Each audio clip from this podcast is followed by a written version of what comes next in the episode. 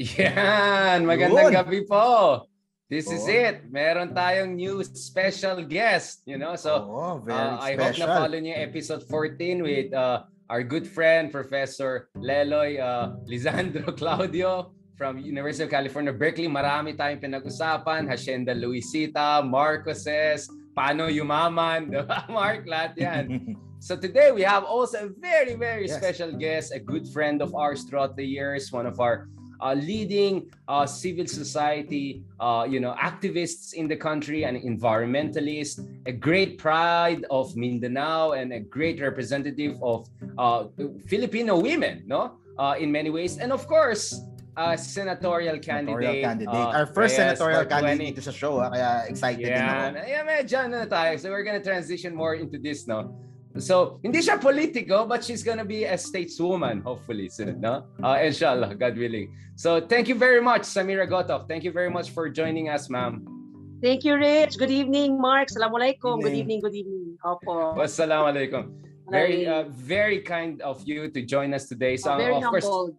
ang hope po namin dito is have to have a long-form discussion, hindi yung mga oh. ano lang, alam mo naman, yung mga pwede i-tweet lang or yung mga yes, sound bites yes. lang. Sound bites. So, oh. today, we want people to get a better idea about, uh, you know, what are your advocacies? Paano kayo pumasok dito sa eksena? I mean, like, the not eksena, eksena, but I mean, the, the yeah. political landscape, no? And, yes. and, and the arena. And, and why do you, of course, want to join the the Senate, and what do you think you can a- accomplish there? Again, of course, this is a non-partisan show. We're not here yeah. to promote specific candidates, but give them a chance to explain themselves in ways that they're not gonna do in mainstream media dahil sa limitations of time. So first of all, Samira, could you tell a little bit about yourself, your background, yes. uh, for our audience, especially for some of our audience who may not be as familiar with you, although they should be yes. sooner than later. Yeah. Uh, thank you, Rich. So we're co co town co I'm sorry in the J C's family. Yes, with yes, Richard. So that's a trivia, guys, na uh, I actually adjudge si Richard as our ten outstanding young men. Kaya doon kami rin lalo pa nagkakilala. Um, so, of four decades, guys, I don't know kung sino mas matanda sa atin. I'm forty-six. Uh, the first, first you didn't have to say that, but it's okay. It's up to you, ma'am. We don't ask questions with women when it comes to age. The yes, first batch, first, ten dec- uh, first decade of my life, plus five, fifteen years is Saudi. So lumaki ako Opo. sa isang diplomats uh, diplomats family.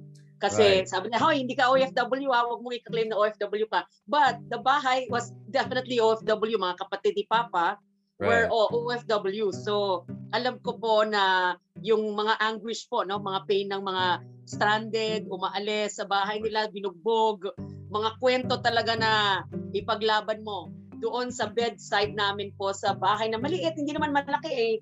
Mga ano dyan sa Saudi, it's like also sa Amerika na maliliit na mga bahay-bahay right. na parang one floor lang.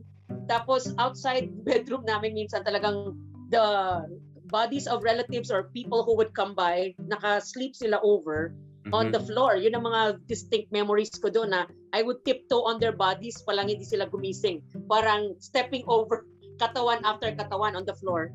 So uh, that's my... Ito po yung ano, childhood niyo nung nasa Riyadh yes, kayo po? Yes, my childhood. This is with Saudi Arabia na I went to Philippine school in Jeddah. So Philippine school pa rin naman pero I had uh, my best friends were Africans po, mga foreigners kasi they went to the right. Philippine school kasi sa English, English language. Right. They really liked our curriculum. So Philippine school, uh, life ako na... Sa Omwa ba ang attached yung parents niyo? Jeddah. Uh, sa um, of, Philippine... Oh, oh. Embassy, oh, Philippine Embassy, Embassy Riyadh, yes. Philippine Consulate, Jeddah. Right. So they were there twenty plus years. Ako naman, uh, after sixteen years old, nag-Diliman na ako college nung pumasa. Yes. Journalism po kayo, di ba? Yung background. Yeah, so second po. half of my life naman, Manila. Right. So I, I mm. even had, uh, after Diliman, uh, yung ating uh, mass comm, no? I was comm. Si Giselle Sanchez nga was high, year hires, higher, and then Ogie Alcacid pa sa C S S P. Si Ogie ba? Seryoso? Yeah, yeah. Seriously? Yeah. I always thought this Lasal. I thought it's Lasal. He had U P Ay. courses. I think he had U P oh, courses. Interesting. And okay. he's an alumnus. He's an alumnus. Tapos, uh, I, uh, yeah, I was a U P Muslim president. Tapos, uh, I was even invited at one time to be to run for vice chair, no? Kasi nagrarally, nakikirally ako palagi rin. Sa student council to? Sa student yeah, council. Student council. Opo. So sabi ko, no, baka ma, ano, yung studies and all, mag-concentrate uh, ako sa U P Muslims.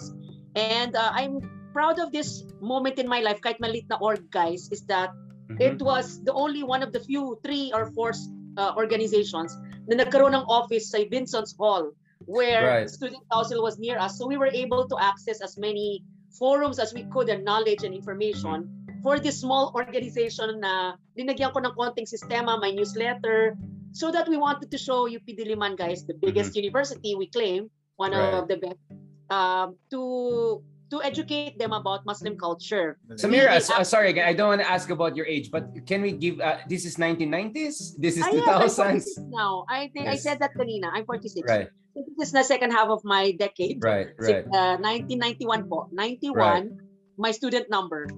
So, I was an activist rara there. Uh, nag, ano talaga, against tuition fee. Yung so, sa Subic, yung sa uh, U S bases po. I, di ba yes, U, U S bases, malaking U S bases. Issue yan. Yes, eh, right. Kalayaan kami first year eh. And I didn't have my family around in Manila. So talagang I was able to give that kalayaan talaga, freedom. Mm-hmm. To move around, travel, uh, know about the issues, makitulog kung saan the streets. And then I became also active in the group called Muslim Youth and Students Alliance. This was a, this was a great training ground eh, kasi it mm-hmm. gave me a chance to interface with senators as early on because of right. lobbying anti-discrimination bills, um, a bill for creating a Mindanao Development Authority or Mindanao Railroad. So these were times for me as a teenager na talagang ano, we were also doing formal lobbying for laws. How did you get access doon sa mga uh, politicians at that time? So talagang anong... nagsusulat kami, Mark. Kagaya nyo na ba nag-vlog? We were doing writing naman because uh, newslettering kami. Wala naman tayong YouTube noon or mga social media. So we were really like getting appointments as in to the level na uh, we were like matured, matured enough to talk to them na we would, uh, even I remember President Estrada wanted to attend as guest speaker our Muslim right. Youth Congress, which we dedicated talaga yearly to get mm-hmm. political leaders to to give a face no to the Muslim issues, to give concern. Ganyan, kaaga yung ano. Oh. Ma'am Samira, this is also during the time, of course, uh, you're, you're you're going towards Ramos and Ramos trying to negotiate with the M N L F and yes. Muslim autonomous, you know, uh, autonomous Mindanao. Uh, because, of course, before going to latest developments vis-a-vis, I want to understand as a uh, uh, Filipina Muslim, right? Ano yung memories niyo? Ano yung understanding yung evolution ng peace process and negotiations? Uh, with the uh, with, with between the government and also the the Moro National Liberation Front. I mean, uh, what went right, what went wrong? Because it would be nice to also get your view. Because in a way, you're expert. You were also involved in this, and later on, you'll also be involved in the Bangsamoro transition uh, efforts. Yeah. So, yung multiple identities ko, I'd like to acknowledge that, right. Richard, Mark, na ako right. yung isang babaeng Muslim Maranao culture, right. and at the same time Filipina. So these three layers right. of identity is something that I deep to, uh, deeply entrenched to heart because the peace mm. talks of nineteen nineties uh, okay. where the consciousness na nagisingan ko mm-hmm. is that I support peace talks but at the same time the assertion ng community ko Bangsamoro to assert their right to self-determination because right. napakatagal na po na uh, nasira po ang homeland, nineteen sixty-eight Jabidah massacre, uh, right. M N L F was born because of that by the expose ni Aquino, Senator then. So that in itself, the mm. Ramos administration gave us that chance to interface President Ramos and the Office of the Peace Talks mm. na ito po yung kami, this is young people, very assertive. We'd like to tell the government that this Peace Talks is also for the future. Mm-hmm. Future us, young people who want to make um, an identity right. for ourselves. So yun po yung aming napasukan po. We were actually even invited to input no right. sa mga documents and even National Human Rights Summit, bringing talaga the bandila ng mga youth and particularly right. the Bangsamoro. Uh, what, Samira, opened your yeah, eyes, Mark, ahead, yeah. what opened your eyes dun sa hmm. mga problems ng mga kababayan natin sa, yeah, sa Mindanao? I mean, what was the first moment na, na nalaman mo about dun sa situation dun? And, di ba, pauwi mo lang... I say Quiapo, Quiapo mm. because doon po ako from U P, so lalabas ako. Every Friday, right. prayer time yan, yan yung church day namin. Talagang everyone will be converging Friday Mosque sa Quiapo Golden Mosque. And lalabas kami, may mga mobilizations na rallies on human rights violations, meron pong uh, uh, discrimination incident. Um, I remember during the Abu Sayyaf time, that was nineteen nineties then, uh, marami pong ilan sa amin ang diskrimina, nakabelo kami, hindi kami right. makapasok sa kung saan-saan. So we were fighting for equality and this non-discrimination. So yun po, it was personal to me then kasi nga, ako din, I mean, uh, minsan di ako makasakay sa mga dapat sasakyan na taxi or what. Right. Because uh, kinatatakutan ako.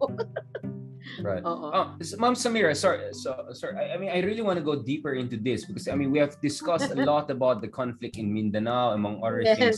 But one of the realities is that we, we, we tend to hear this from uh, Moro brothers a lot, right? I mean, Filipino Muslim brothers. And of course, I would want to hear also the perspective of a, a Filipina Muslim woman, right? Because women tend to also have quite a different, more nuanced taken history. Na minsan, medyo iba dun sa narinig natin in conventional history. Kaya nga history, di ba? I mean, what is the what is the her story of Mindanao from from what you understand? Uh, and in and Mindanao, especially Muslim Mindanao's place Uh, in in the Philippine nation, kasi Project Pilipinas to, di ba? We are yeah. a diverse nation, uh, yes. but at the same time, our nation building project is still incomplete, no? Uh, meron parang gaps dyan, eh. So from um, from your perspective, uh, what what are these gaps and ano yung ano yung kasaysayan ng Mindanao or Muslim Mindanao, and what are the ways to move forward uh, on these issues, and in what ways did we get it right and wrong? Sorry, this is long form, so I want to make the most out of this and really get your yung talagang deep historical understanding of this issue para lang maintindihan ng tao saan galing po yung mga grievances ng ating mga Muslim brothers and sisters, where is some of this anger coming from, or some of the hope that things could move in the right direction. They felt lost. They felt mm. lost, itong Bangsamoro people, right. the community, that after nineteen seventies na magkaroon ng holo burning, this is landmark eh, yung nineteen sixty-eight and holo burning martial law, mm-hmm. uh, because pumutok yung Moro National Liberation Front. Mm-hmm. And the the jumping point for martial law, a lot of it was Mindanao pala. Di ba may libro si General Abat ba yun na The Day We right. Almost Lost Mindanao?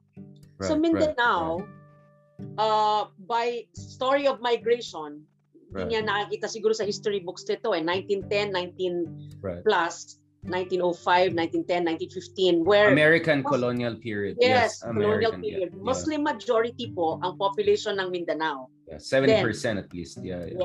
Yes. Mm-hmm. And then as time went on, uh, nineteen twenties, thirties, meron pong mga colonial laws na including the Regalian Doctrine right. and including the, including the encouragement of Marcos even for us to, tayo na sa North, mga Ilonggos, yeah. everyone, to purchase homesteads, lands, right. dito sa southern population at a cheaper rate or parang na-awardan ka pa ng bigger lot right. than the native.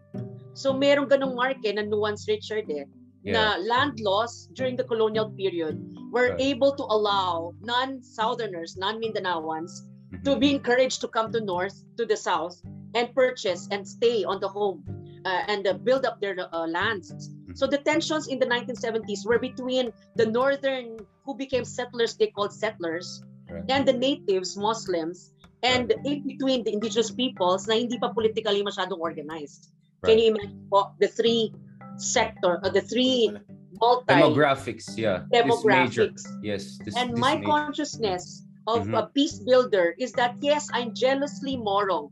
I am jealously Muslim, aware of mm-hmm. my territorial defense. But right. at the same time, itong tatlong grupo, indigenous mm-hmm. people, non-Christianized, non-Islamized, right. minority at that, needed protection because right. they didn't have the majority population. They were smaller, they were right. less ano, uh, feudal, they were less... Uh, organized in dynasties or so with political alliances. Mm-hmm. And then uh, conscious that the Christian settlers are also co-Mindanaoans already, co-Filipinos already right. in the island of Mindanao. So what we did, well, kaming mga youth leaders then was not really just the activism at that, na rallying, protesting for peace talks to be always happening, but mm-hmm.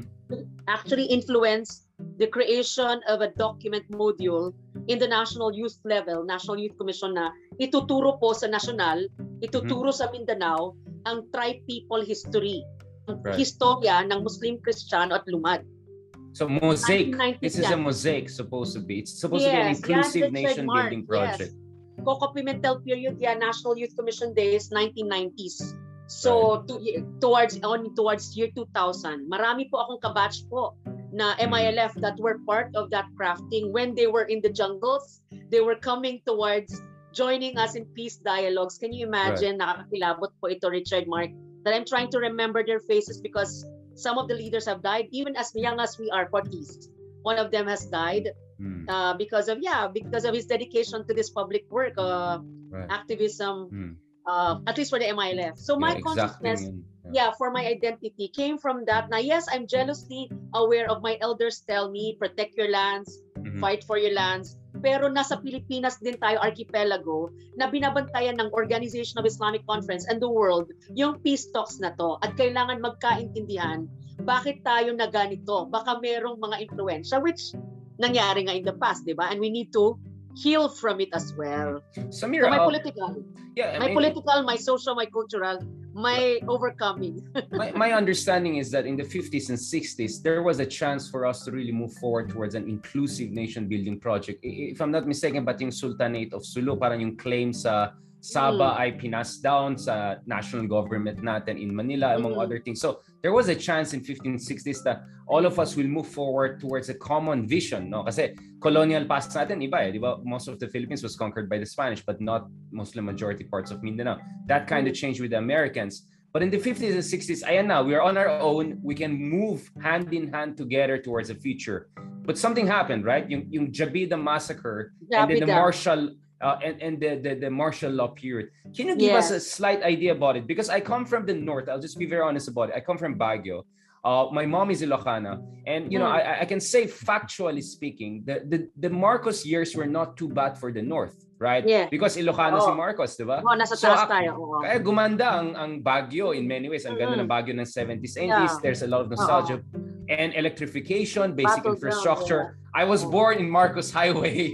Wow. I mean, bumababa yung mami ko sa jeepney yata, nanganganak na siya sa akin. So, so, you know, this is this is where we come from, right? I mean, yes. just to give a background.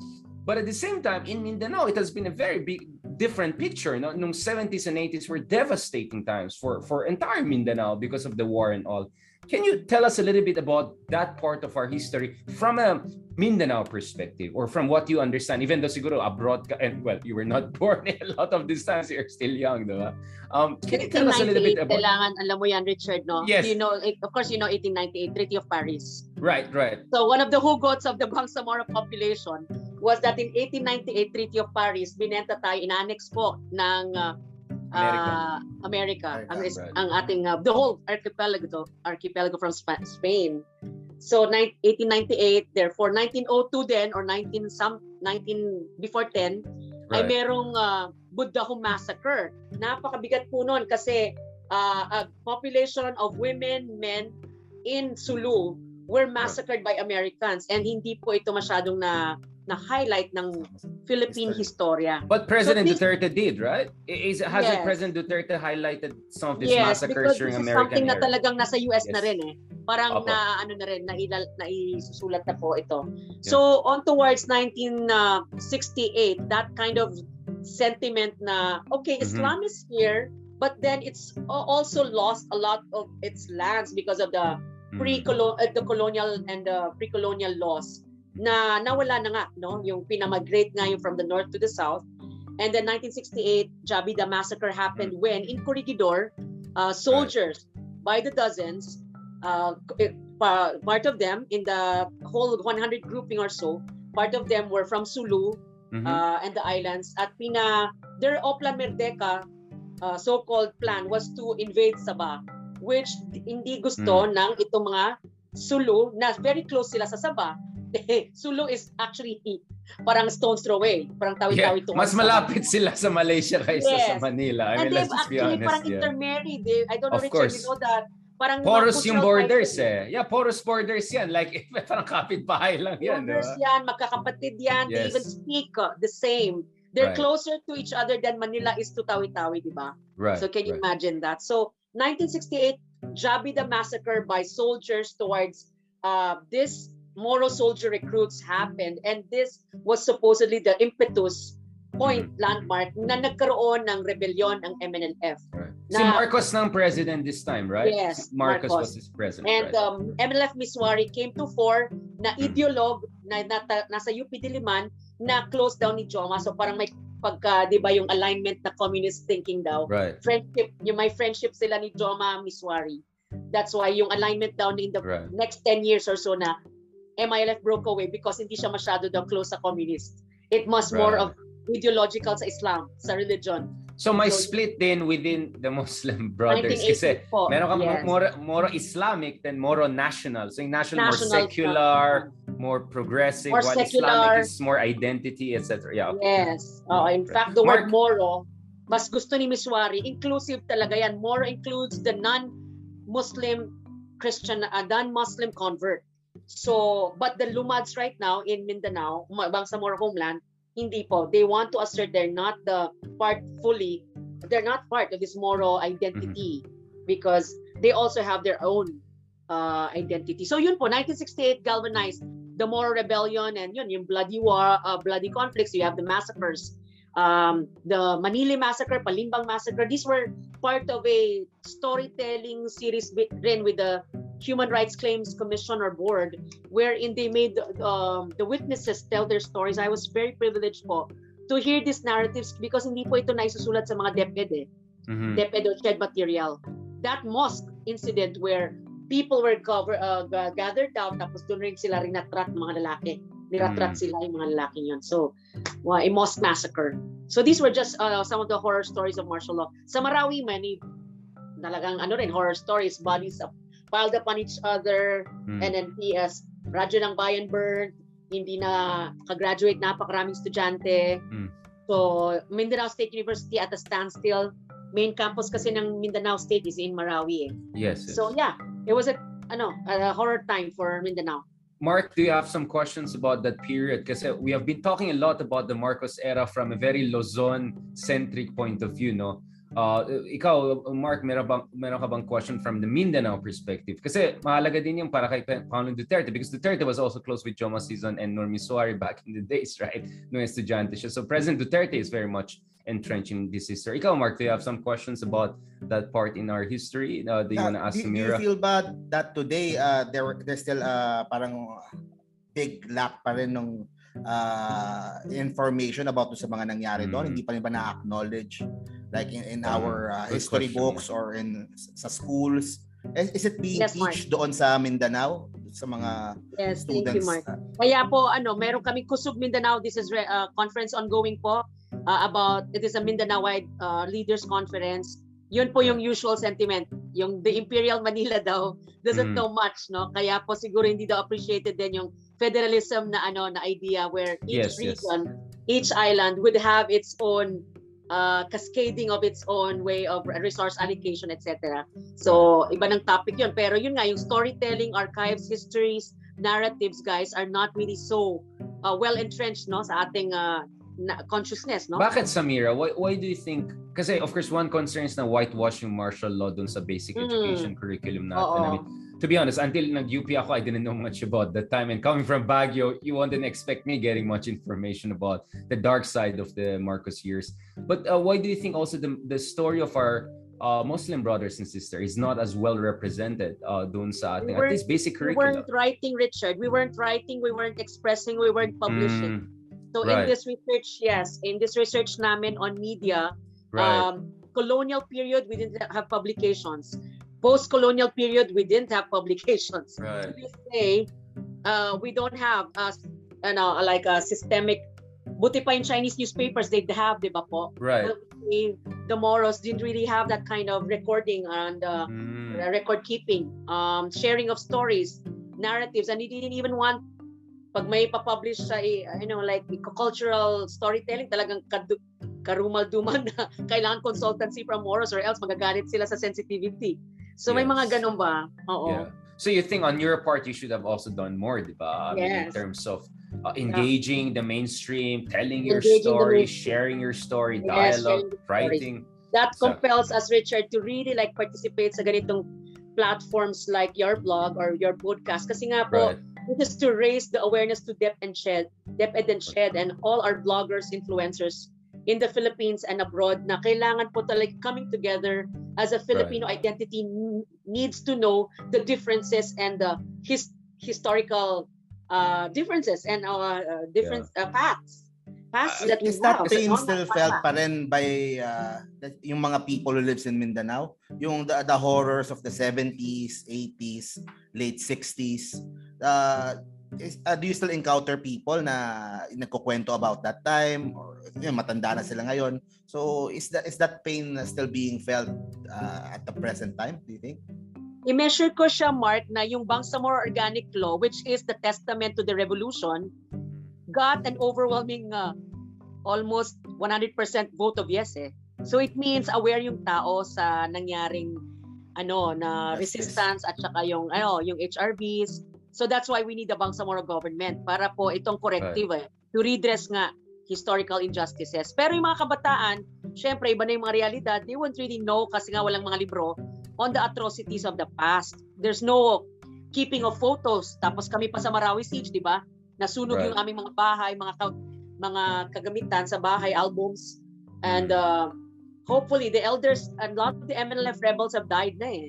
So there's no si- systems by which to record their memories. Mm-hmm. Right. Mm. So yun yung isang... Oh, oh, Samira, I mean, of course, you were a student nung time na Ramos administration was trying to negotiate yung autonomous regional in Muslim Mindanao with the M N L F, but for some reason that didn't work, right? And now that's why we're moving towards different experiment, much more inclusive, much more expansive, much more empowered. What do you think went wrong dun sa first uh, project ng Autonomous Region of Muslim Mindanao, A R M M? Anong, what, what was lacking there na feeling mo uh, pwede ayusin ngayon? What lessons should we have learned from the earlier attempts at peace negotiations? Because in fairness to the Ramos administration, they move in the right direction, right? Pero parang kulang pa rin, no? One element that's di- unique about this M I L F talks versus the M N L F is the security component. May right. pagka-sophisticated, Richard, yung security track nitong current uh, talks. And therefore, mm-hmm. in this Bangsamoro government, pinrograma po yung M I L F rebels to be kind of normalized or transitioned towards right. being... Reintegration. Recruited, yeah, recruited, reintegr- yes, integrated to the... Uh, formal P- PNP um, army, P N P. Whereas yes, in the M L F, integris sila, but uh, parang civil service and all that eligibility issues, kailangan pang na, i- how do you call it, uh, clearly threshed out. Right. And because the M I L F had a longer time, they really had like hundreds of agreements signed, if not hundreds po, no?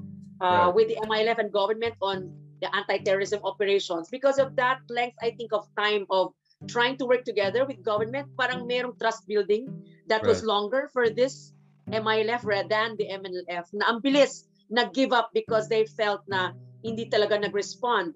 Mm-hmm. Um, also mm-hmm. because they're the first to enter into a government, so they had to absorb quickly machinery of government, bureaucratic work. Right. So parang baka they didn't get that absorptive capacity. Now what do you right. do with billions of pesos when you're you were rebels? Right. So were the professionals already ready at that yeah. time?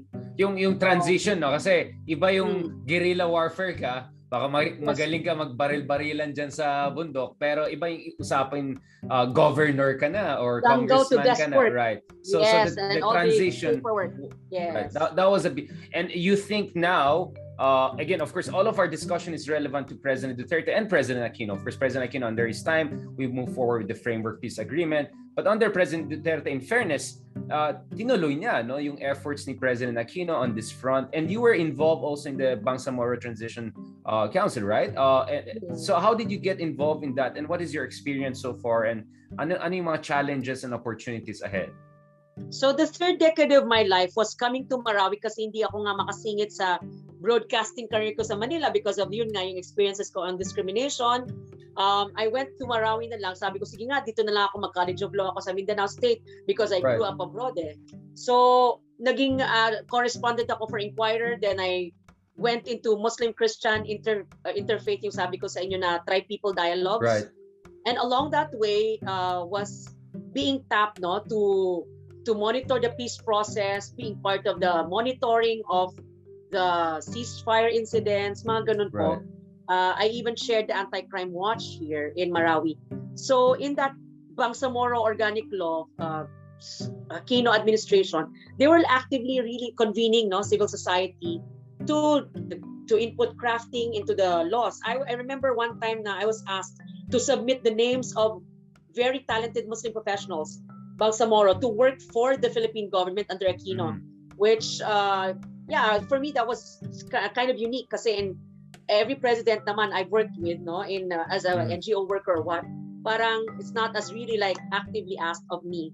So during Duterte, um, President Duterte, I was craft, appointed anew to craft on, uh, draft on Bangsamoro Organic Law.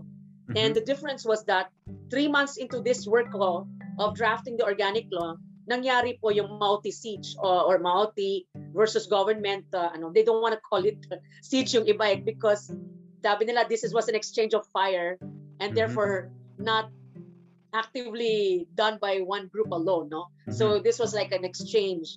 So the Marawi incident happened, the siege happened, popularly known the Marawi siege na May twenty seventeen. Mm-hmm. Tapos nag-resign ako later kay President Duterte because yun nga, I, I felt na ako, appointee niya guys, Mark, appointee ako ni Duterte President, hindi man lang ako aabisuhan. Samira, out of twenty-four appointees, uh, mm-hmm. sasabihin, anong opinion, opinion mo sa Marawi? Guguluhin na ba natin o hindi? Hindi man lang ako inabisuhan na, what can you input there? Nagkagulo na yung, yung lupa, mm-hmm. ah, lupain. Yung So, so I, ah, I so you think there was not consul- there was no proper consultation? I was disappointed among the twenty-four. Ako yung taga-Marawi. Yun that's that's that's why I'm, I'm trying to understand. You were an appointee, you were involved in this process, but later on, of course, you ran in twenty nineteen uh, under the opposition, right? Uh, the Liberal Party. How did that transition happen? Is this because of your disappointment of how President Duterte handled the Marawi crisis in twenty seventeen? Is it is it about the human rights situation or a combination of all of these things? Because you seem to be work, willing to work with different governments constructively, course, no? Yes. To get things going. But for oh. you to join the opposition under someone like President Duterte, how did that transition happen? Martial right. law, martial right. law, as you see in the nineteen sixties, seventies, right. uh, going towards being a nineties activist, martial law talaga is on top of my mind. That talagang ang sakit na nangyari sa atin, nineteen seventies. Okay? Mm-hmm. And even if minsan si Senator Bong Marcos nakakausap on the B O L or the Bangsamoro issues of that time when he was senator, alam ko na wala pa ako masyadong narinig sa kanila na talagang what did you do to redress or even put up a law to protect the victims of martial law wherever it is, right. and particularly which I know, the Bangsamoro right. people. Marami na pong mm. nawala, uh, namatay without any redress of any kind. Uh, because they didn't have a documenta- documentation again, Mark, yun ang problema sa amin. Nasunog ang bahay, hindi nag-record, hindi nag-report, nag-affidavit. So there was no way that in the Human Rights Claims Board na na-set up, God bless the soul of Chito Gascon, one of its ano people right. that I we should remember on this is that wala masyado daw nakasubmit ng claims from the Bangsamoro Muslim, hmm. especially in Sulu, doon sa H R B Claims Board. Because of yun na, yung hindi, hindi kami nagre-record ba? Mm-hmm. So, so, Samira, so, so how was how was the martial law this time different from the martial law back in the Mar- uh, Marcos era? So we had like, what I think two years at least of martial law in Mindanao after the Marawi crisis uh, in twenty seventeen. Uh, was it were there also concerns with human rights violations among other things? Because you know, ang, ang contention sa akin ng mga top government officials ni Secretary Lorenzana, among others, is that this is not the same martial law, right? That we want to make sure that the courts remain open, that we protect human rights, among other things. How was this martial law different? Or was it different at all? Or was it, was it also the kind of threat and problem that, you know, you have been worrying about? We, we thought that we would not have to come to a point that martial law anew and mm. its horrors that were not yet healed would come to fore na naman that there's a martial law control mm-hmm. of which is centralized into a national Uh, national government that puts right. itself through the military or police uh, authority to control mobility, no? Kasi nga at that, ano, sa Mindanao, almost, yeah, Marawi was cordoned, of course. Marawi was cordoned. The rest of the Mindanao, mm-hmm. yes, pwedeng normalcy, but the checkpoints were higher in alert because of pwedeng dumaan daw, mag-escape from Marawi towards their locations. Right. Yung mga, yung mga Maute, Maute. Yes, yeah. the Maute yes. group. So what, for me, because I'm privileged enough by God to, to have witnessed martial law of Marawi, is that I tell this to the Filipino people, na never again martial law, because what happened, of course, to set up the peace, you had to bombard the population. You had to spend the three billion or so expenses for arsenal for a very small city of Marawi, na after which you bombed it, wala namang ayuda that came forth, that is supposed to be when you destroy something, Sana when you displace yeah. people, walang template po kasi guys, Mark, na batas na, na parang natural disaster, ilagay mo sila sa evacuation site, pakakainin mo sila, hindi po yun ang isang sistemang nangyayari. So martial law was not able to really, okay, you bombard and you protect the general population, but the ones who were inside the fighting area of Marawi, hindi po sila na-safeguard in their documents, in their properties, their right to life, liberty, and property. Hmm. And we are able to document that, guys. Richard, I spoke in the martial law hearing. God bless Chito Gascon again. He let me speak in martial law hearing, joint martial law, with all the defense nga nasabi mo na officials behind right. me saying, of course, okay, ang martial law, there's not going to be any human rights violation. To me, I documented and I wrote. And I said, in the three minutes ko with Grace Post asking, if not for Grace Papa, walang makakasalita na I D P or evacuee leader. And I said, ma'am, just three incidents because you only gave me a few minutes and I was even prevented from speaking anew again by the Senate President. No, hindi na pwede ako mag-repeat. Sila, isang oras magsalita. Ako eh, three minutes. Thanks to Grace po. That's good. That's, that's good to hear. She's not Sinabi getting ko. as much credit, unfortunately, perhaps, than she deserves. Ilang dead yes. were unburied. Ilang yes. dead were unburied. Ilang... Uh, Uh, inakosa checkpoint with um with an investigation of her without any legal counsel, and right. um, several incidents of uh, H R V um, torture victim at that of a uh, twenty plus year old na he was not um what's ano hindi siya fully with the mental capacity and right. uh, siya po alone, so my mental disability being my asked mental, to admit yes, na he's yeah. a Maute group and torture right. thereafter, and we kind of helped him be protected by us from the authorities. So yeah. I was honored, guys, na as a rescue volunteer, na I was able to witness all these calls out, shout outs for help. I heard po, uh, Ma'am Samira, na hanggang ngayon ang bagal pa rin nung rehabilitation na nangyayari doon sa Marawi. Uh, it's been uh, how many years na?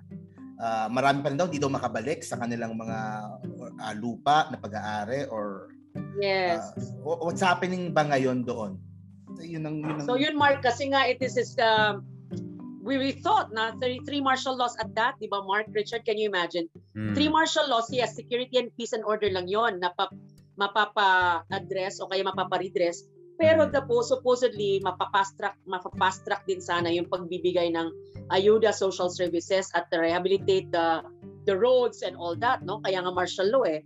Hmm. Pero so far, Uh, ito pa, uh, pag, pagdating lang ni President yesterday sa Marawi for the October Liberation Anniversary, uh, there was no definite date and prioritization announcement of a Marawi compensation bill and the right. return back of kahit man lang first batch, second batch, or a first group of people towards certain places na okay na sa ground zero. So yes, part of Marawi is back, but ground zero, which is the heart and soul, and commercial district natin, kung tondo natin yan, Divisoria, yeah. Tambakan, Menjola, where we gather for protests, mobilizations, literature, cultural exchange, right. uh, extravaganza, wala na po right. sa...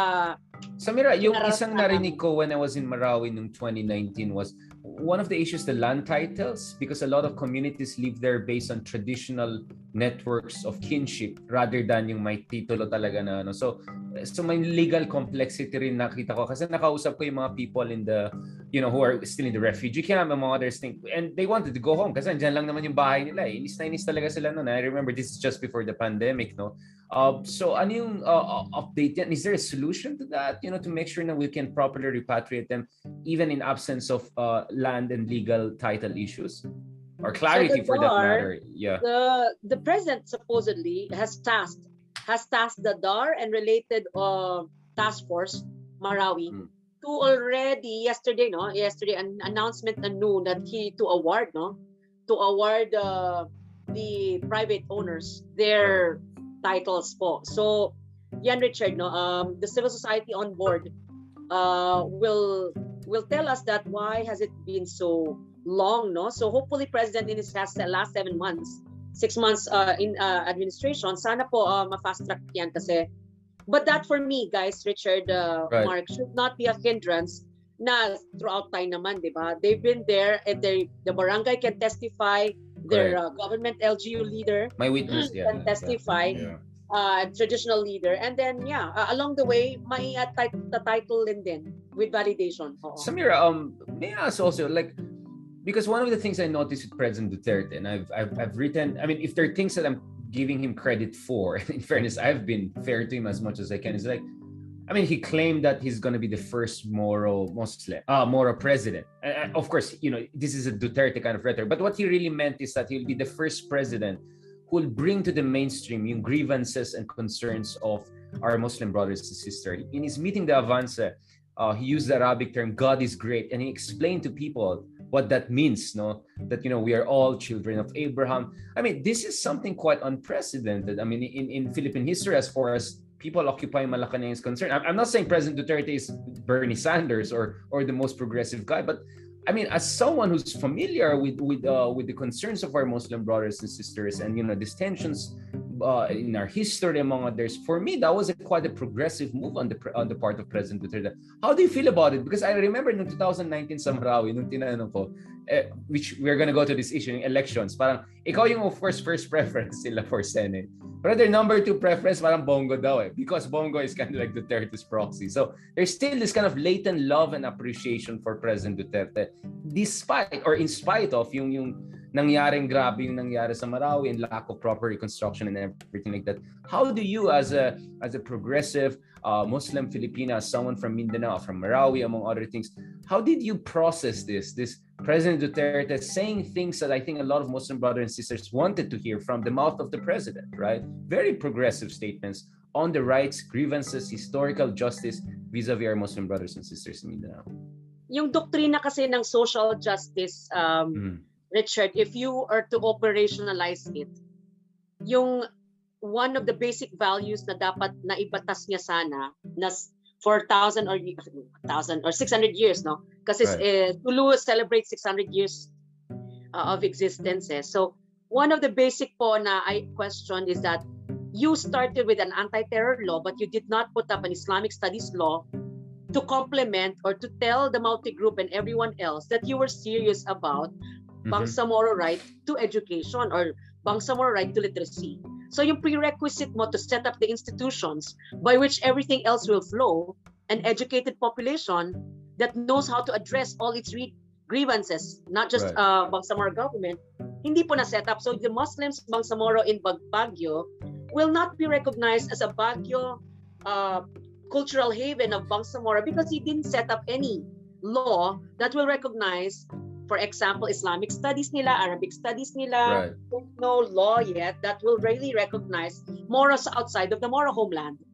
So that... Bakit, bakit kaya, Samira? Is, is this lack of follow through understanding or is this just negligence? But, is this, ano is this eh, parang, sa kanya, it's the operational activity uh, mm-hmm. is the signature on a Bangsamoro government, yun na yun. But the thing is, the diaspora, Richard, eh, Mark, na hindi na nakalimutan niya, yung mga taong mas marami nang nasa labas, napalabas because of the historical nga na migration right. from the north to the south, then yung mga south naman napunta sa north na tipong nawala yung kanilang mga Uh, right, right. Ano, and they're already living there with their culture. Sana hindi naman nila inabandon yung pagiging Muslims nila. Yeah. So, actually, dun sa Baguio, may mosque na malapit sa amin. Eh. Yes. So every five a.m. there is adhan and all. And of course, everyone is Christian there. And I would say, see, this is, you know, this is inclusiveness. I mean, I, as a Baguio person, I'm proud to see that, that there's a mosque surrounded by all Christian villages, among others. Marcos Highway, tinto, no? Uh, among others. So that, that's a very interesting thing. So now let's go to twenty nineteen elections because you decided to run for Senate back in twenty nineteen, no? And hopefully, inshallah, this time, you know, uh, second time luckier, right? Um, so in twenty nineteen, I remember you have been interviewed in many important documentaries, among others, but I've also seen some of the interviews when you suggested that it was very hard for you to campaign as opposition. Because many people make fun of Ocho Derecho, or, but but one, one thing I always said is that the twenty nineteen elections was a little bit too hard, extra hard for opposition than previous midterm elections. I don't think the opposition faced this same situation in twenty thirteen or two thousand seven, among other things. Can you say, ano yung experience mo as an opposition candidate, Ocho Derecho, campaigning in twenty nineteen in the time of Duterte? In Hong Kong, for example, I was really afraid na tatapunan ako ng tomato. I mean, I had this kind of tiptoe. Pro Duterte kasi marami dyan. So, yeah, tiptoe, uh, tiptoe mo, ano, attitude na parang alam ko na anywhere, abroad even lalo. Especially, uh, yeah. That hindi kami accept, accepted ASAP, no? By, by, the, yeah. by the people, by the Filipinos. And in the country naman po. Dahil mahal nila si Paolo Duterte. Dahil yeah. mahal na mahal nila. Yes, yes. Just to be clear. L G Us yeah. po, local government units, hindi, hindi a lot of them were not able to host us. So, but the great reception really was from the schools and markets. So, of course, of course yeah. yeah, and it was a great for me, uh, very well organized in a Senator Kiko and the whole slate machinery organization. Mm-hmm. Um, so, yung acceptance na resistance really was from the local governments, kasi nga very closely, still yeah. very loyal, of course, with the not yet. Or hindi kaya takot sila na baka ma-drug list sila. I mean, let's. I, I remember very well. I think our presidential spokesman was talking about drug list, politicians on narco list. Don't you think there was a climate of fear affecting some of these L G Us na baka naman bak pag hinost namin tong opposition, mamaya nandoon ka na sa listahan, di ba? I mean, I'm just being brutally honest, right? My sense is. Hinanap ako kasi, di ba? I, I mentioned in one ano na in one rally na. kinatatakutan, natatakot po ang L G Us uh, in a Apo. one debate na kinata, natatakot yung mga L G Us to host us at isa na yon, isa na yon yung uh, pwede silang i-list at uh, i-negative list um, oo, sa narco list yeah. no? Oo. Yeah, I wonder, my memory was ba, ano na when we had this isang L G U host us the yeah. next time around inaano na chine-check na yung kanyang D I R or what or oh, uh, some uh, records or transactions. E, ikaw Mark, you, you want to ask something about twenty nineteen? Yeah, kamusta ang Ocho Derecho experience? Grabe, no? Uh, how about the of course yung yung atake no from the coming from the D D S side doon sa buong uh, Ocho Derecho ticket noon. So how did you feel yung yung mga bashing noon sa social media and And of course, hindi hindi kasing dami siguro nung mga kasama mo na talagang parating target nung nung uh, D D S machinery. Pero how did it feel like nung twenty nineteen na pagpasok mo biglang ganyan yung yeah, grabe diba? Parang ano eh um well maybe because we were overwhelmed na rin na yung community talaga very grounded Mark and I would have you know regretted anything. Grabe po yung uh, how do you call it? They were do, we were doing surveys and dialogue with the common tao on the ground there by early as November, December. Right. And syempre, yung, whenever we post something, parang syempre meron na talaga systematic na maraming hate na doon, messages, trolls. So, Nakatam- may mga tambay eh. doon. Yeah. yeah, given na yun eh. Nakikitambay doon sa mga F Bs natin. Yeah. And uh, whatever we say would Negas. have its ano negative ano posts. You think that was genuine or mga troll farms lang yan? Yeah, well, di, wala na kaming time to process eh. We were yeah, really sick on the road eh. Uh, so, sick on the road. So yeah, D D S, uh, we expected it na talagang the binary. It's your either way. I know, yeah, yeah. And, and, and it will come. Anong, I mean, did you feel safe? I mean, how, did, weren't you concerned about, you know, meron some habits? Meron bang mga... Yeah, I mean... Oh. Uh, wala naman. Yung usual na lang na mga worst siguro na mga messengers where the... yung uh, ano uh, shit na ano yung literally okay okay ayan hindi na mas wala na that's it na hindi na mas sensor live na to this is it no? yeah I mean no no yeah. yeah so so so after twenty nineteen uh saan uh, saan kayo nag-focus, what did you do next? Uh, After which? And, and Samira, ano yung basa mo sa twenty nineteen elections? Bakit ganun ka ayun yung hindi ganun kaganda yung performance ng opposition, right? First time in eighty-one years hindi nanalo ng any Senate slate. I mean, hindi naman the na odds. Talagang I mean, the odds were all eh. The, the odds were all against us. Yeah, what, what was yeah, you're thinking? Um, well, I think one of the things is that I really didn't understand the legal where where where were the legal protection for knowing the bank voting counting machine, ano? I didn't really know what happened to the, ano the seven so-called seven-hour glitch. So baka yung legal namin na volunteers world uh, nationwide. Uh, because, uh, well, I got stories from abroad that they weren't really able to to vote a lot of the supporters um, right. because of yeah maybe technical stuff. But I mean, yung Mandaluyong, di ba? There was this ano, na Samira got zero, but why I voted for her?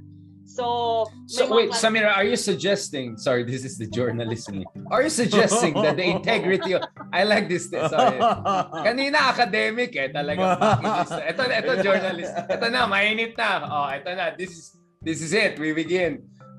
Are you suggesting na yung the integrity of the election was not secured? Is is that what you're saying or like? I, because hindi na namin nabantayan after that eh, after the right. May ninth. Yeah, I, I I left Manila. I didn't get my legal team really to check eh. Right. So I won't have a reply from the COMELEC formally eh, Richard. And uh, yeah. we have history maybe soon. In the few years to come. But yeah? you did well in Marawi and Mindanao, right? I mean, are the, are the numbers believable there uh, for you? Okay um, naman. Well, yeah, alam niyo naman na ano. I Just really don't sure. understand. And uh, a lot of the, a lot of them though, in that uh, ballots daw, don't really vote, no? Vote for yeah. national candidates.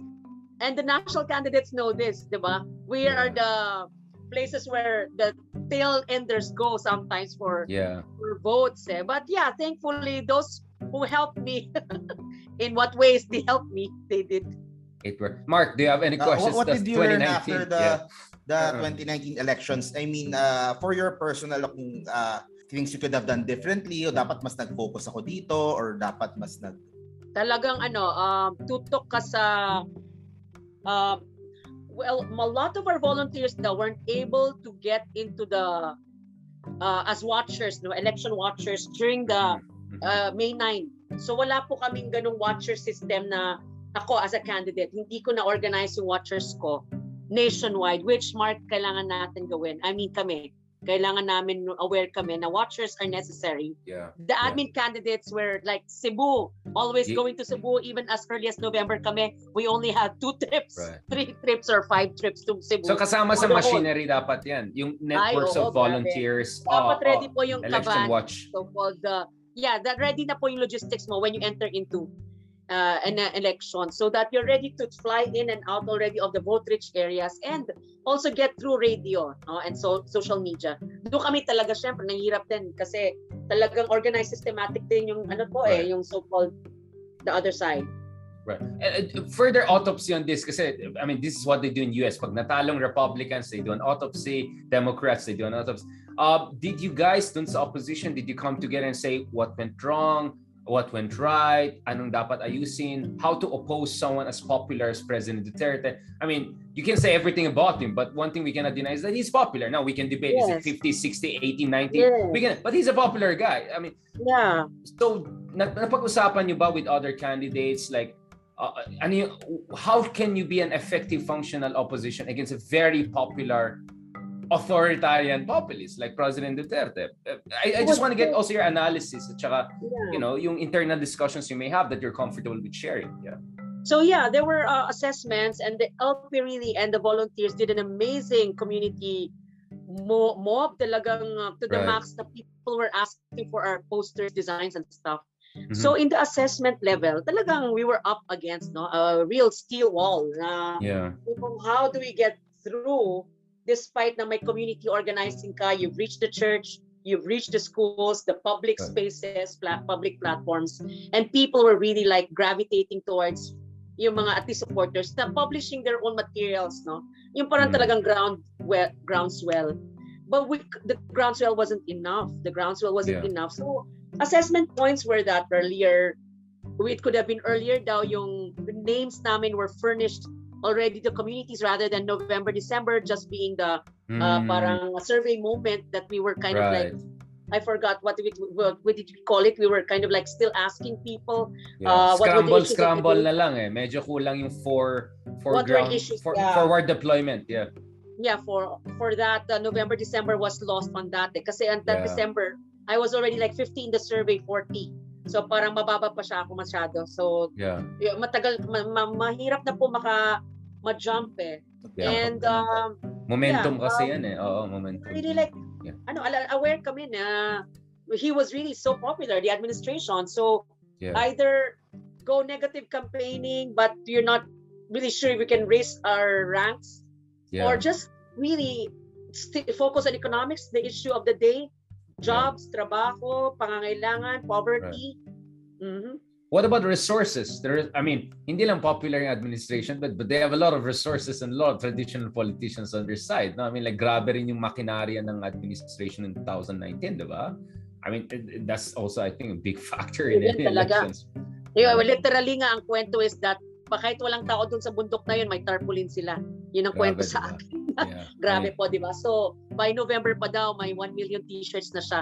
So, um, yung sa amin po, really, I was very humbled talaga, Richard and Mark. Right. I uh, would not have been frustrated in a way na I saw a great campaign and I was honored really to be part of it. Um, really, but the logistics were kind of like limited. There were so many yeah. donations, goodwill.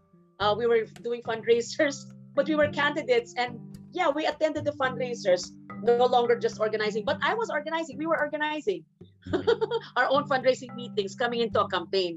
So, syempre, were, late na yon, di ba, guys? Were the big funders also keeping away from the opposition? Uh, were they trying to play safe? Afraid, no? Afraid, afraid to, yeah. afraid to be identified. Um, exactly. Yeah. Yeah, but it's just a uh, Mark, di ba? Yan, maganda yan, mga ganyan. Yeah. Yeah, I mean, we just have to be honest. I mean, it's one thing for the president to be popular, but funding, yeah, machinery is everything. To be checked, not to mention on your B I R, di ba? Di ba? Exactly. I mean, all those parang yeah, nakakatakot yan. Exactly. Any moment, mm. they can just go after yeah, you. That's why the an- exactly. That's why the anti-oligarch rants of President Duterte, as interesting as it may sound, my political inflation rant, di ba? Like you're signaling, hey, you want to cross me or something like that. Now let's go to the. So yun siguro yung ano eh, yung, yeah. yung gusto ko din, uh, parang sige. Tanong naan. Kasi uh, with the situation ngayon, like uh, a president na uh, may ganyang popularity and all the resources and all that, kung kung kung ganun ba talaga kahirap running from the opposition side, or is, is, is it better to run from the middle? Kaya maraming nakalusot din nung elections ng twenty nineteen are yung mga uh, independent candidates or yung mga candidates na hindi masyadong graceful, Nancy Binay. Yeah, yeah, di ba? Na hindi sila masyadong ganun ka, uh, they're in the middle eh. Hindi sila opposition, hindi sila administration. So, is that one of the reasons then na uh, in this upcoming elections, uh, you chose to be with someone na uh, not identified so much with the opposition, mm. or was or did, did that play a part in your in your decision making? It and how did that, they get to know Isko? So I mean, maybe we can just yeah. make it even more basic. So, medyo nag-jump. So, sorry, Mark. Medyo slow na. I mean, how did you get to know even Isko, uh, Mayor Isko? How is your assessment? And then why eventually you uh, you decided to join? Uh, his, Ang familiarity uh, ko with yes. um, uh, Action Democrat, the party. The party was the first eh. Aha, now na yung Action Democrat. Yes. Right. A D, the familiarity yeah. with Action came when they one day uh, throughout the quarantine, mm-hmm. uh, August, July, August, na they invited me to join the board. Eh. And, uh, and during college, uh, post-college Marawi, I was really supportive of Senator Rocco as a campaigner. So I've been consistent there uh, as a community na talagang I was campaigning for Raul. So I had this long ties with the youth leaders, especially the SecGen ngayon ng Action. During that days of nineties, guys, now I was active in the National Youth yeah. National Youth Movement, no, in the Muslim Christian Dialogue and all that. So yun po yung familiarity on Action's inclusivity number one, number three, sorry. na philosophy really resonated on diversity, inclusivity na sabi ko, this resonates with me as a minority, galing right. Mindanao, the South, tapos vulnerable, mga evacuees. And then Manila came incidentally si Mayor Yorme because for the past two years then, we've been doing quarantine work. Ako Bakwit was my organization, Manila, uh, for the stranded evacuees, yung mga walang uh, mga locations talaga, na mga uh, indigenous peoples and mga Muslims here in Manila. So those were the incidents that brought us together. And then when it became political na, uh, bigla na lang si Yorme, yun nga, he was the president. And I was also invited along the way in this one month. Nagkasabay kami na in-invite. Right. And what was your impression of him before you you met him na nag-converge uh, kayo dun sa Action Democratico as your shared platform and party affiliation? He knows a lot. He knows a lot about what uh, we... kaming mga Muslim Filipinos aspire for, yung Mark one, one of which yeah. is yun nga, mm. yung recognition, recognition of our culture, and then right. yung cemetery project, he talked he talked a lot about it kasi right, he really right. like affirmatively talaga nag-allocate siya ng uh, chunk eh, na he, he even brought his engineer na yun ang conversation namin about his cemetery project. And uh, I saw in him parang level-headed. He knows construction, infrastructure. Yeah. Level-headed ba? I mean, this is very interesting, right? Because many people are not emphasizing this, you know, this inclusive uh, side of uh, uh, Mayor uh, Isko Moreno, and, and and you know, Mark has been mentioning this also for quite some time. Sorry, one second.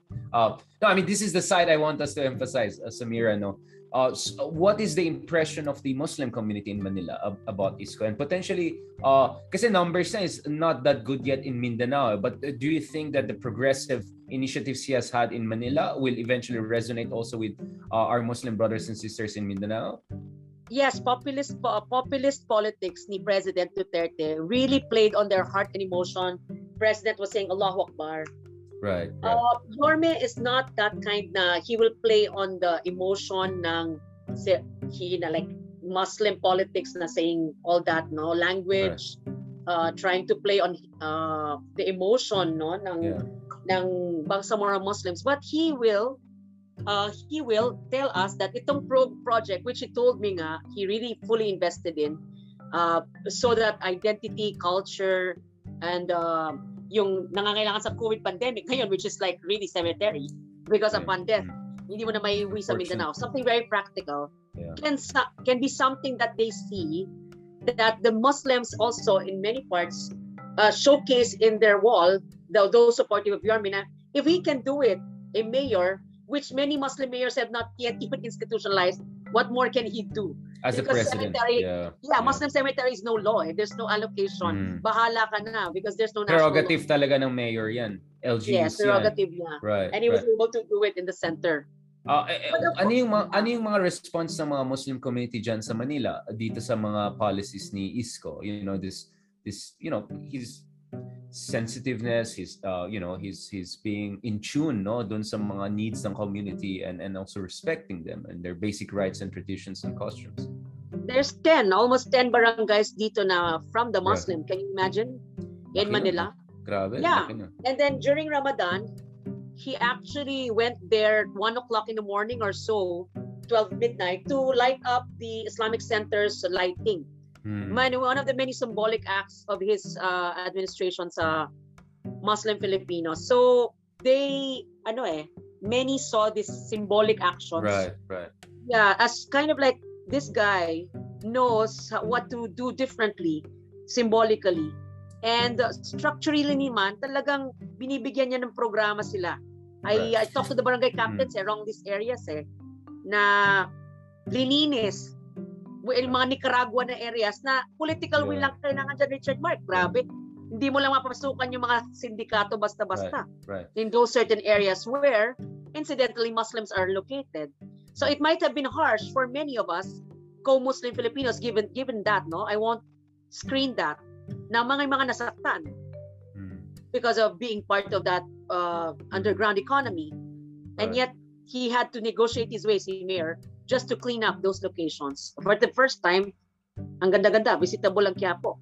Yes, yes. I think that's what got everyone's attention, Mark. Diba? I think that was really the launching pad, no? When nung nilinis ang Quiapo.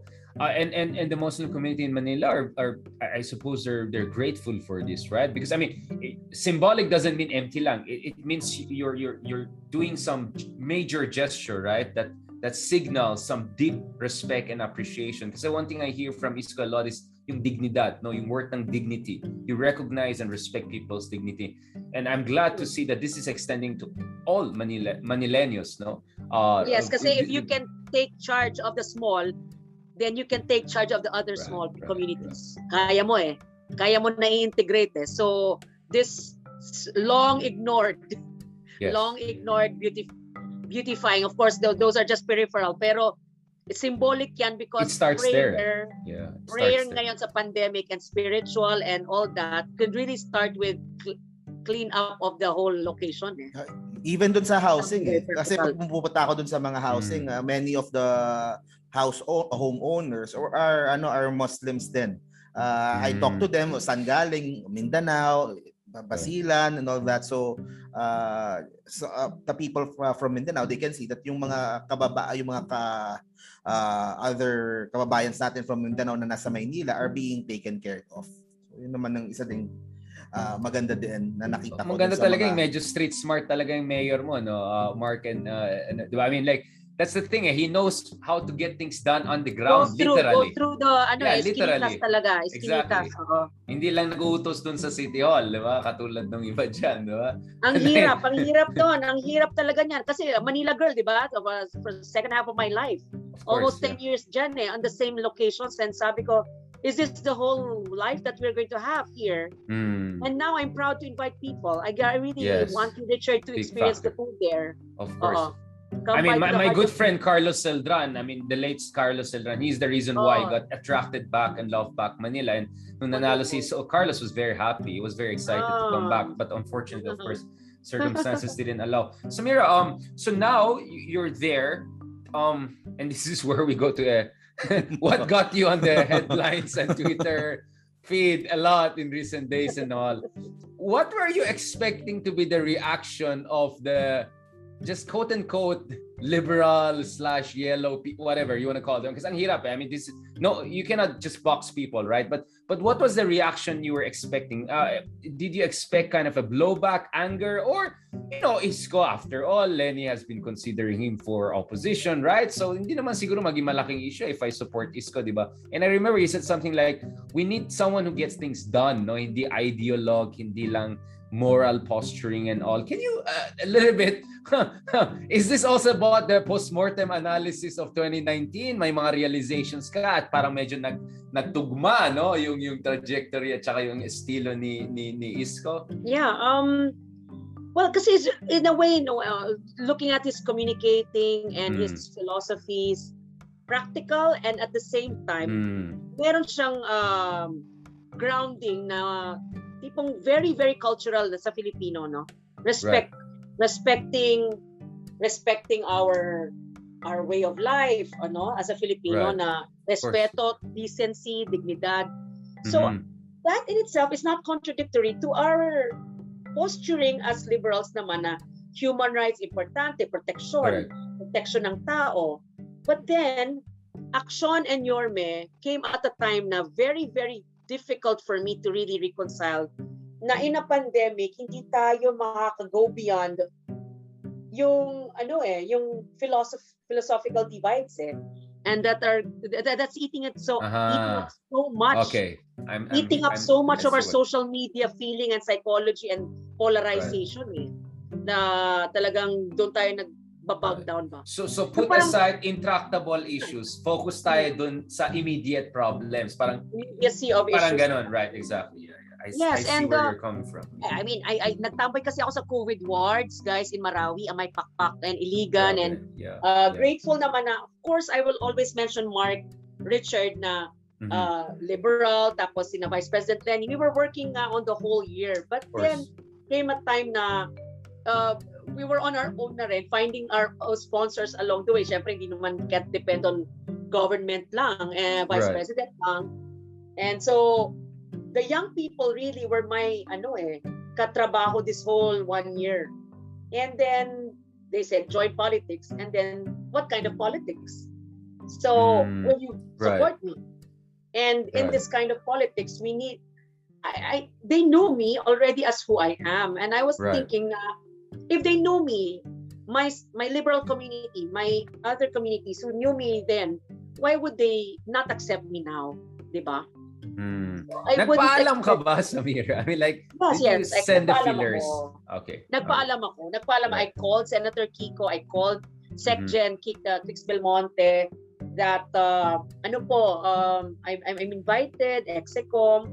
Yes. Tapos as early as actually February, alam na ni Senator Kiko na, sir, ano bang plano natin sa, at least sa akin ba? I mean, if should I run or not? Something like that. So, yes, yes. Oo. So yeah, they were organizing but uh, they were still fine.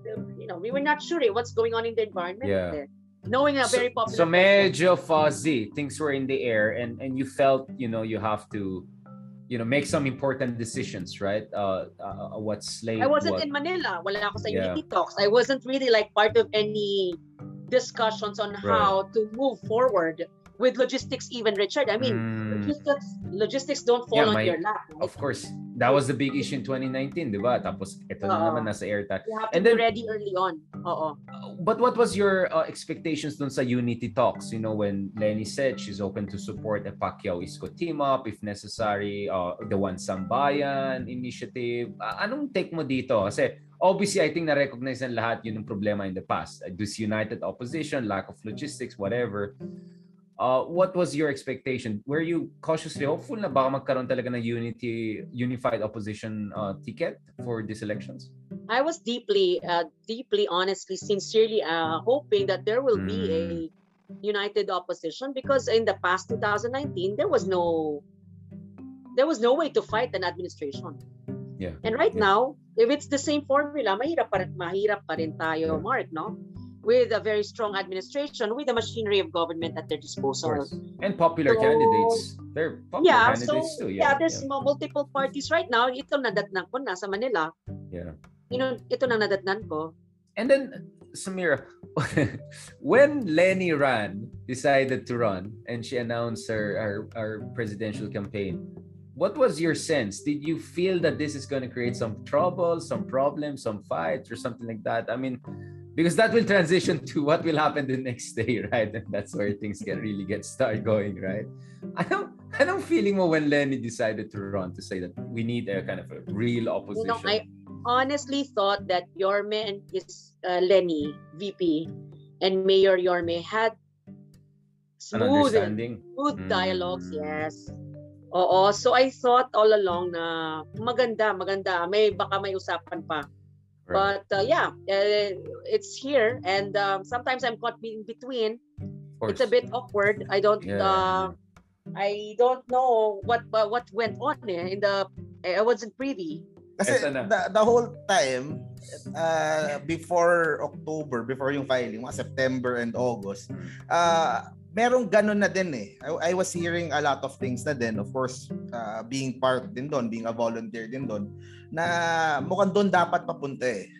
Na, na magsasama dapat, na may ganitong dami ng senador, may ganitong, ito, ganito, ito yung V P, si certain ganito yung V P from from that party, and si, so may, meron, meron na talagang parang nabubuo dapat na ganun eh. And I think yung, yung, yung pag-announce nung, nung right. Thursday, kasi a, a few days before, nag-file pa siya sa ano eh, we were talking about this, di ba? Sa, sa Magaraw eh.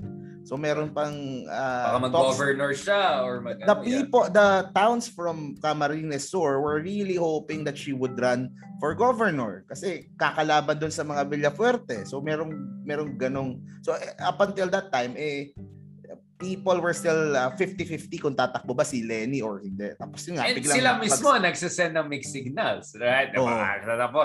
So uh, yeah, I mean, or, Mark, then, thanks for saying that too, because it, I think the side of the the Isko supporters and all is not being heard a lot. It's mostly about Marcos versus the rest or Leni. But uh, thank you for for pointing that out. And ikaw, Samira, I mean, what do you have to say also about what Mark is saying? Because Mark is saying na mukhang may expectation talaga si Isko na. Kasi yun nga eh, I think Isko really got annoyed or triggered nung nakita niya nag-hashtag Isko step down. Yun ba yun? Parang withdraw something Isko, like that. Withdraw Isko. Oh, withdraw Isko or something like but, that. But I, think, parang, I think it's more than that eh. That's just one. Hmm. Kasi before that, parang a week, two weeks, three weeks before that, yeah. may mga iba't ibang lumalabas na eh. May mga, yung one billion na offer, eh, one billion na request, merong. So, so parang ang dami masyadong coincidences na nangyayari around that time. Na, What na, do you mean? Coincidence? Coincidence na na tira sa kanya. Parang ganun. Kay Isko. Kay Isko. Kay Isko. So, oh, right. so, yun, so you were saying the ground was being massaged to attack Isko. Oh, eh. yun, yun, yun yung, yun yung uh, sorry, I just wanted to spell it out because, you know, I mean, I know we're polite and nice unlike yeah. some other side. But I think and we have to get I understand. This out. So I'm, say, I'm saying this then kasi yes. I understand okay. din na si Ma'am Samira is uh, yun nga, like she said, she's not privy doon sa mga conversations, yeah, yeah, of course, sa yeah. mga negotiations that's happening sa ganun. Pero, yeah. ayun, pero uh, yun yung narinig ko. So, punta tayo siguro doon sa... Oo, kasi Samira, nag-trending yung, yung mukha yung mo eh. Na, medyo hirap na hirap ka pag nung nagsispeech na si Yorme the next day. And I'll be honest, I was a bit surprised also. Medyo magaspang eh. I mean, uh, you know, I'll just say it honestly, right? For me, I didn't expect that coming from Isko. And I could see that my anger, my frustration na uh, wow, what's going on here, diba? Now I understand yeah. a little bit, of course. But but ikaw, at that moment, real time, like, what's going on? And then yung nagte-trending na yung mukha mo doon na nagwawala si Isko sa ganyan kayo. What do you have to share with our friends? Because our audience is mixed, but mostly it's Leni Isko supporters, right? So let's just be honest about this, yeah. Yeah, kasi na, na, ang interactions namin were very civil and very philosophical exactly. in a way. Yung kanyang right. approach in the sectoral dialogues and meetings na na-attenan right. ko. And uh, M W F, yung mga oath-takings ng mga officials who were taking their oath. No, Monday, Wednesday, Friday, uh, doon sa same location for Action Democratico. So there was a lot of positive goodwill eh, that was yeah. happening.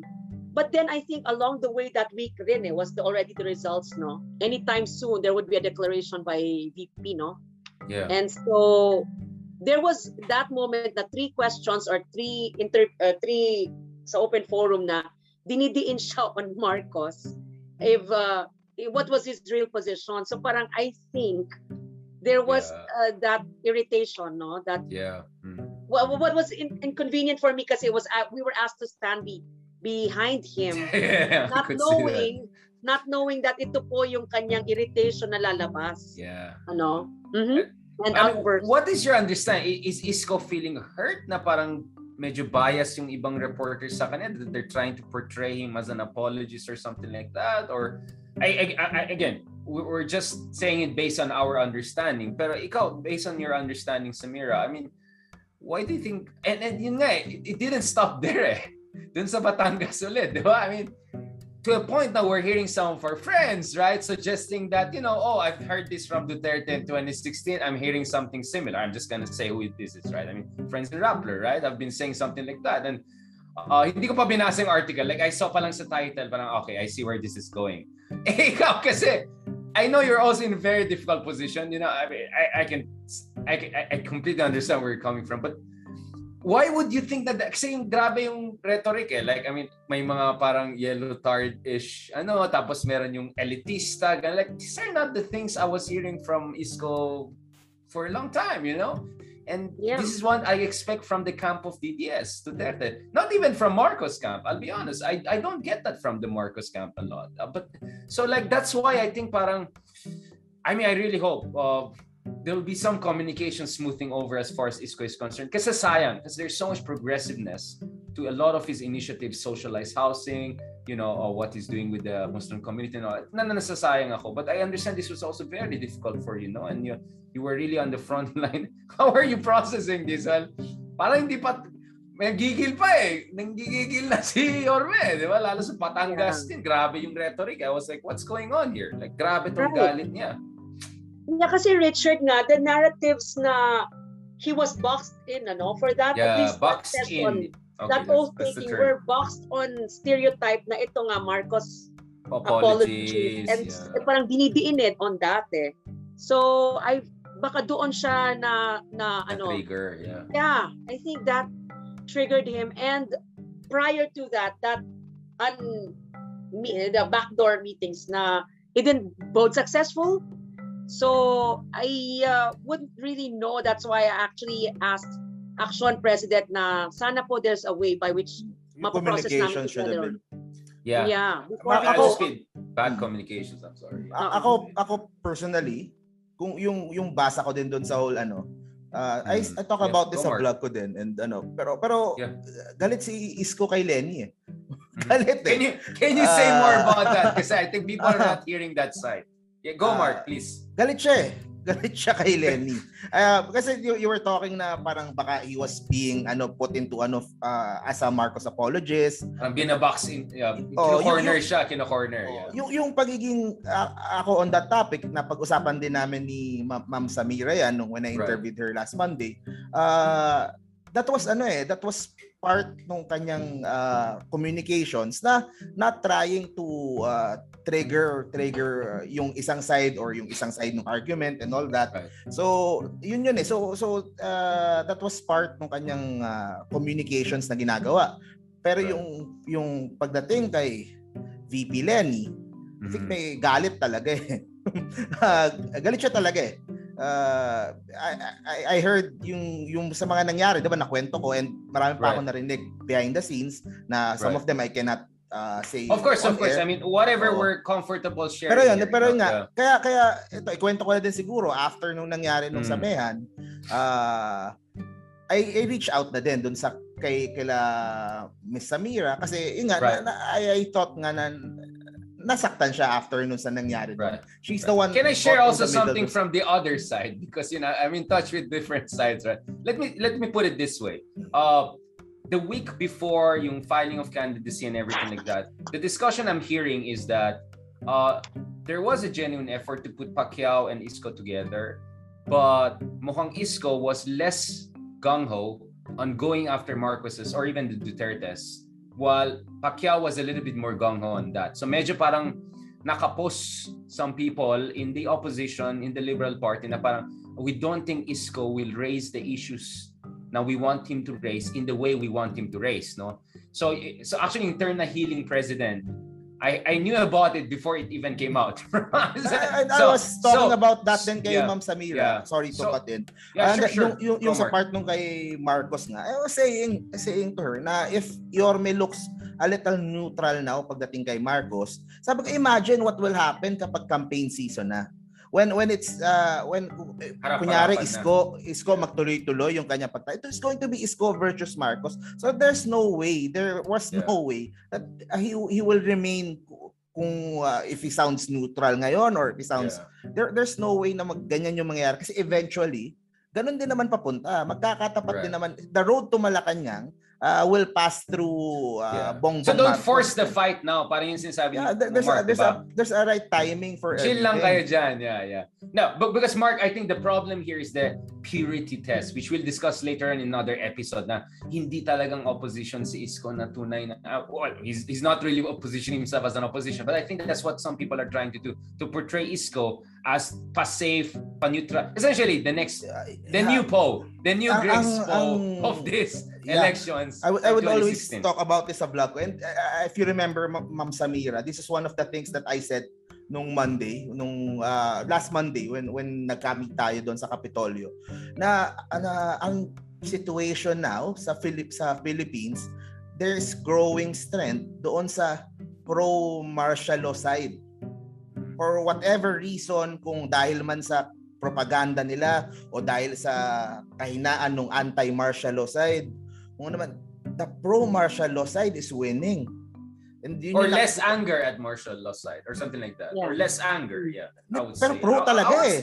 But, but, but they, they like this is YouTube. Eh. Maybe it's, maybe it's your bias because you're on YouTube. No, and dahil mga no, pro-Marcos no. there. Sa Facebook and sa, sa right. Twitter lang yung safe, but everywhere else. Hmm. The people, you, you go to the streets, yung ngayon, yung mga kalye survey na hmm. magsasalita sa, sa, sa streets, there, uh, meron eh. I mean, it's winning eh. And hmm. ang, ang, ang sinasabi ko nga na and has yeah, to be recognized. Na, na, it can't be solved for the anti-martial law side. This can't be solved in eight months. Hindi mo pwedeng gamitin mm. yung eight months just to solve the whole martial law issue that you're going mm. to get the yung a large part of the population who thinks that uh, hindi masama yung martial law, then bring them over to your side.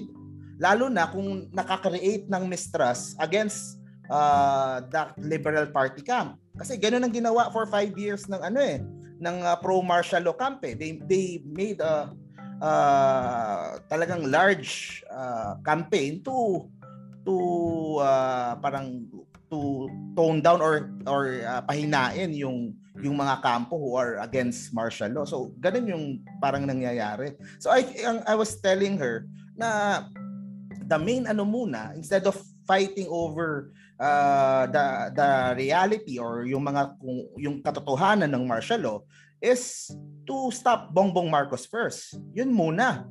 Mm-hmm. Yun muna yun, yun muna. Which is yung... what uh, Isko said, 'di ba, na pag nanalo si Marcos, pag away-away tayo, lalong lalala itong situation ng authoritarian nostalgia. And going back to Samira, because Samira, the concern I have, and this is my column actually tomorrow in Inquiry, is that we've been somewhere like this before in twenty sixteen when the Mar-Po split happened, right? I'm not saying exactly the same like Marcy Leni or Posi, si Isko. But there are echoes of that, right? I mean, are you worried, Samira, na magsisplit ng itong, let's just call them alternative candidates, non-admin candidates. Let's not even use the term opposition. Yeah. Non-admin candidates, because Marcos is more or less the admin candidate. Now, whatever Sara wants to do, substitution is. Sa ting, are you worried, Samira, na magkaroon ng some bitter, toxic split between the Isko and Gray, uh, sorry, Isko and and and, and Leni camp and all, and that eventually this will make it even easier for Bongbong Marcos presidency uh, next year? I mean, do you have that kind of concern, or you want to say something maybe to some people who are attacking you and Isko and all, like, inahay inahay lang kayo, eye on the ball. This is not the ball. This is just, ano, the real ball is somewhere else. Tahimik kasi B B M, di ba? As, as Napoleon said, when your enemies are making mistakes, don't stop them. Let them just go, right? That's that's what I'm saying, no? I mean, as someone who's following the Marcos side a lot, no? Ikaw, Samira, what do you have to say? Thanks, by the way, Mark, for, for your input on that. Very important. Yeah. Um, yeah, syempre, ang analysis natin, especially I was on the ground for, for, a, for Minda, sa Mindanao, was that... Right. This, it's not going to succeed really if uh, the uh, opposition and the alternative candidates, if they're mm. not together. Right. But on the ground, it was less political kasi guys eh. Hindi yeah. siya masyadong, it's either administration ka or not eh. So... I mean, personality based or a platform? Like, it'll be very, very personality yeah. based. And yeah. when it came nga na Isko was already positioning nga as, uh, as presidentiable, bigla na lang dumami yung materials along the way sa highway, at least from our end, no, sa Marawi right. eh, going to Lanao eh. So ang bilis po ng pag-capture ng community that he actually was offering, no, an, uh, an alternative positioning. So going to national on how another polarizing environment can happen, eh, itong multiple parties right. can work to an advantage na pwedeng more choices. Mm-hmm. And Bongbong Marcos cannot easily say na just because high numbers siya, social, me social media-wise, Mark, na siya, siya na on top. Um, there's more to it than meets the eye again. Definitely. And I don't know, again, if the unity talks are already foresight, have the foresight of that. They know, I'm sure, that yeah. if they don't unite somehow and tactically do otherwise, by February, January, then they're gonna right. lose and face, face the same reality. So my time pa rin. My time pa rin. That's that's what I want to hear. And and I, I always say this, ah, uh, this is where uh, I think um, uh, Senadora or Ma'am Samira plays a very huge yes. role. Exactly. That's why we invited you also. It's like, ano yan? Yeah, because she she uh, you're she, the bridge. Oo eh, parang a bridge eh. Kaya siya yung naiipit ngayon. Pero kasi bridge ka rin. In the, in the uh, mga susunod na ano. Eh, kasi, kasi nakita naman niya eh. Nakita naman niya yung uh, uh, beauty ng both camps. Nakita din niya yung mga uh, kakulangan ng both camps. Right. Nakita din niya yung... So, I think it's important eh. Sa, sa ngayon, mainit pa eh. So. yeah. Masyado bang mainit yung mga attack? Samira, na, na ano ka, na-shock ka ba? Na, Oy, na talaga naman, ka. Grabe, no? What? Hindi sadya, guys. Grabe, Mark, grabe. Ito ko sadya na oh, mainit, pero yeah, it comes Twitter. Along the territory. Yeah. Si Richard, I know, masakit yan eh. Kasi. Si Richard, oh, sanay na yan sa Twitter. twenty nineteen, na troll din ako ng mga friends natin. So. Ako, hindi pa nala ako kilala sa Twitter eh. Huwag na akong ikwento doon. Para ayoko din ma-experience. Sige, ituloy mo yung mga ginagawa. May itatag. Tag mo ako. Ano. Kasi grabe yung attack sa Twitter compared sa Facebook and YouTube eh. I think worse than Twitter. Kasi ano yun, cobra, cobra, ganun lang eh. Look, yung Facebook, may tiger, tiger, may dragon, dragon. Ito hindi, cobra eh.